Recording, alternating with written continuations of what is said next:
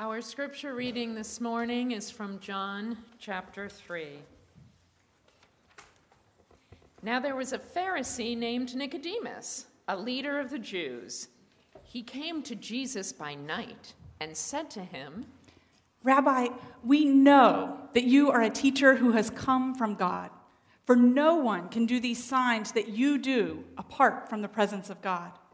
Jesus answered him, Very truly, I tell you, no one can see the kingdom of God without being born from above. How can anyone be born after having grown old? Can one enter a second time into the mother's womb and be born? Very truly, I tell you, no one can enter the kingdom of God without being born of water and spirit. What is born of the flesh is flesh, and what is born of the spirit is spirit. Do not be astonished that I said to you, You must be born from above. The wind blows where it chooses, and you hear the sound of it, but you do not know where it comes from or where it goes. So it is with everyone who is born of the Spirit. How can these things be? You are a teacher of Israel, and yet you don't understand these things. Very truly, I tell you, we speak of what we know and testify to what we have seen, and yet you do not receive our testimony.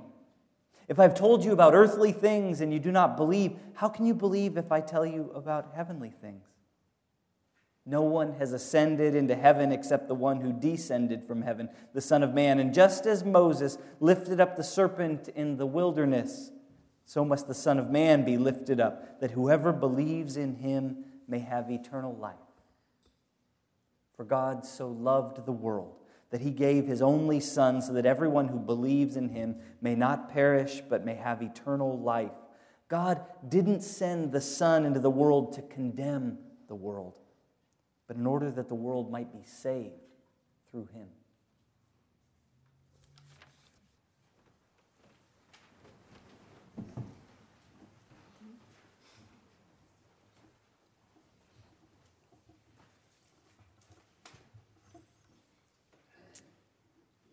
I think you haven't really arrived as a pastor until you've been completely stumped by a child.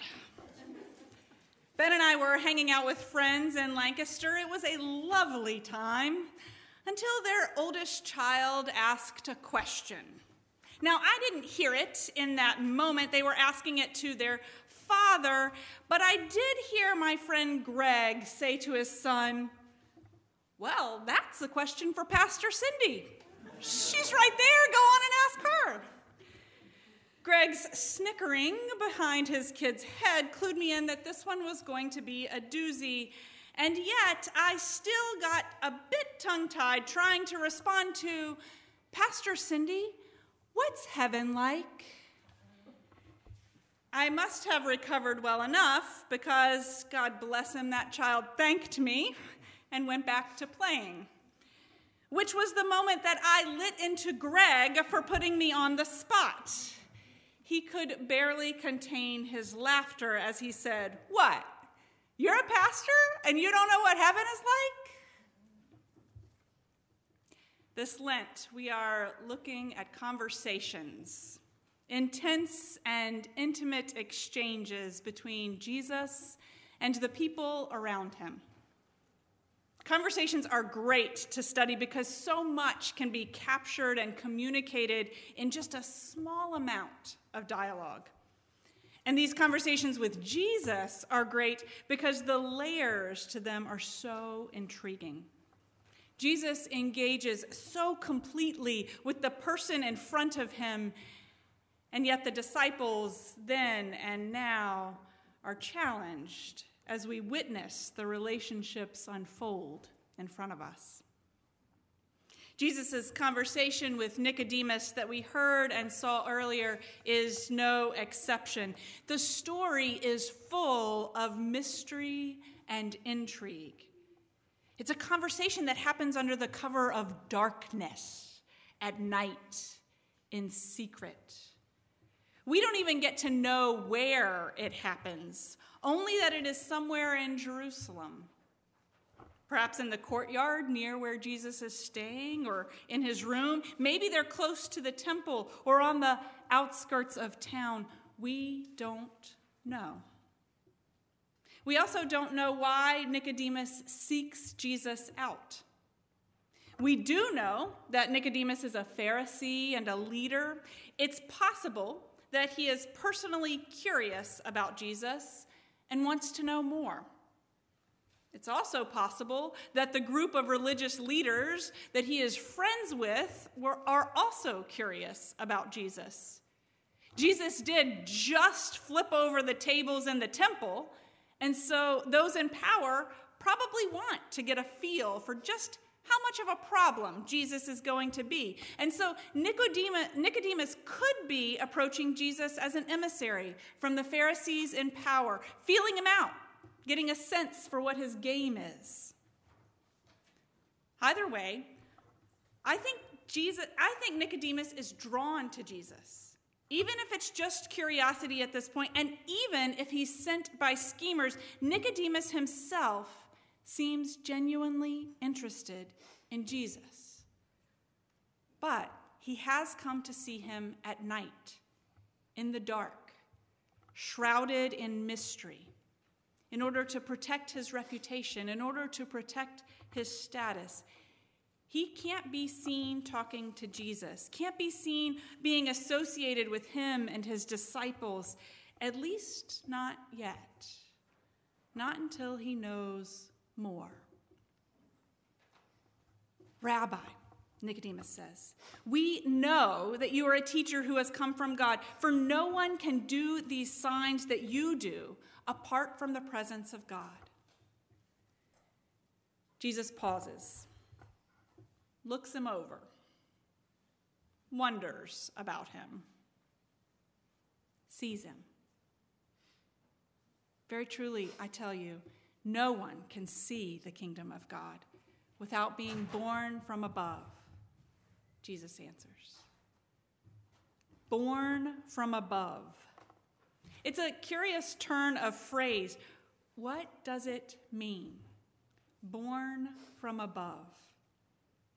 Here's the thing it can mean born anew or born again, which is clearly what Nicodemus hears and understands because Nicodemus responds, How can anyone be born after having grown old?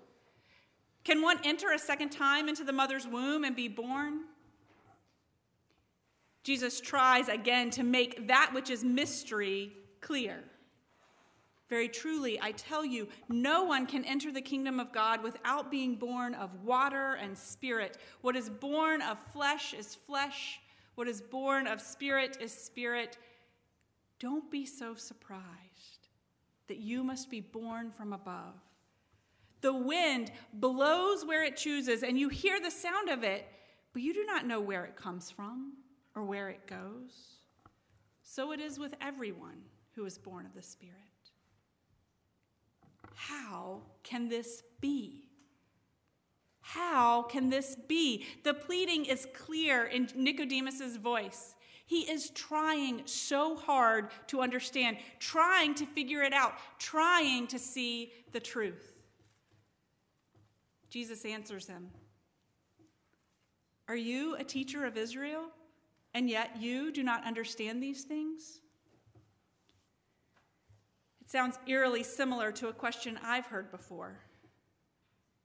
You're a pastor and you don't even know what heaven is like? Maybe you've heard a similar one. You're a chemist and you don't know what an electron is?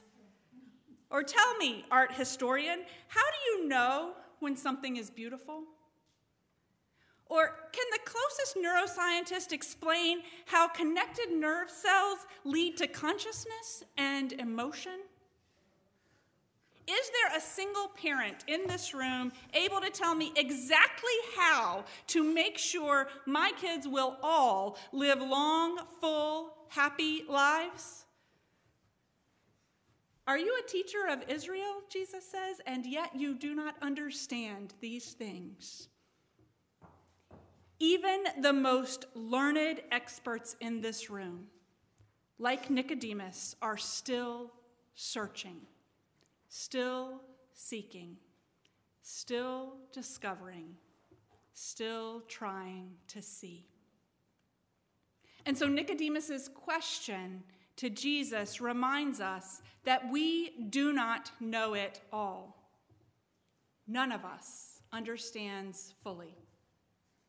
And there is time and space and even invitation to keep learning, keep growing.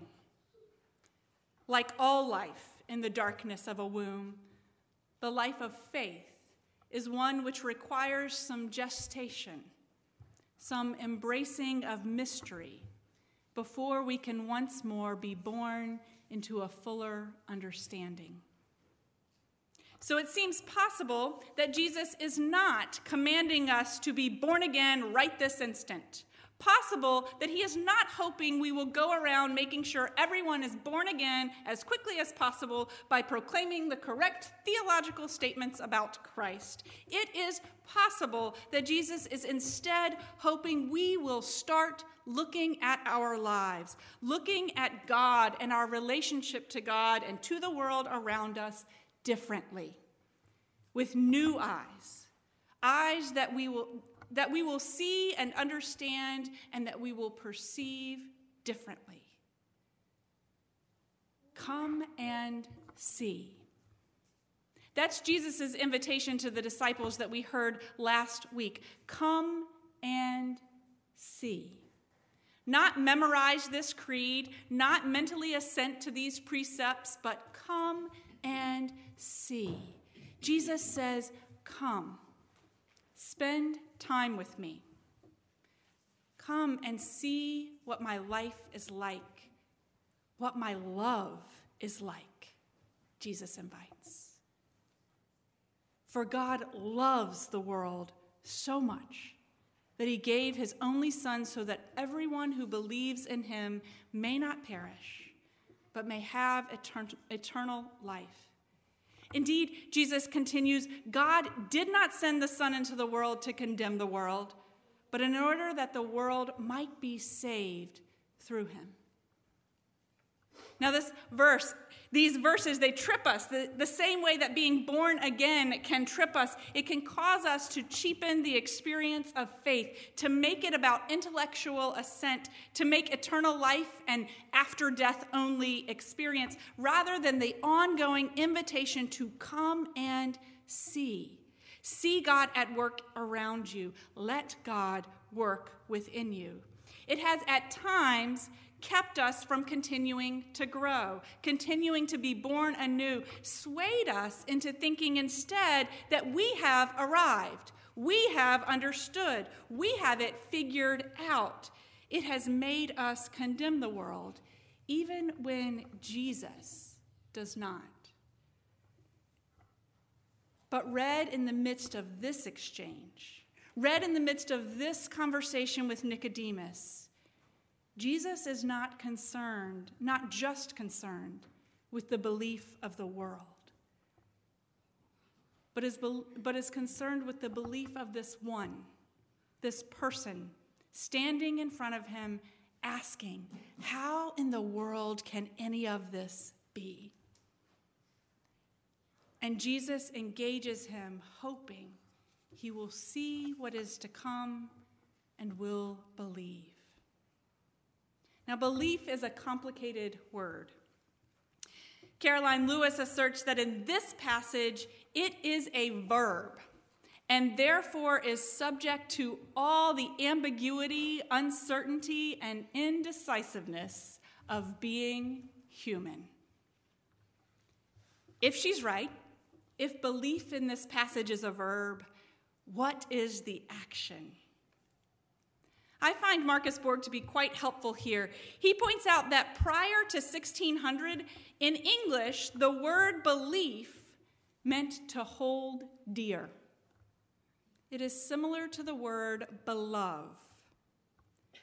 To believe meant not only confidence and trust in a person, but also to hold that person dear, to belove that person. The action of belief is love. To believe is to belove, to love God, to love God as known in Jesus. Come and see. Jesus continues to beckon. See what my life is like, what my love is like. Continue to grow, to gestate, to be born into new understandings, new ways of seeing and sensing the Spirit's activity. Jesus continues to invite us to be with Him in order to learn to believe and to beloved.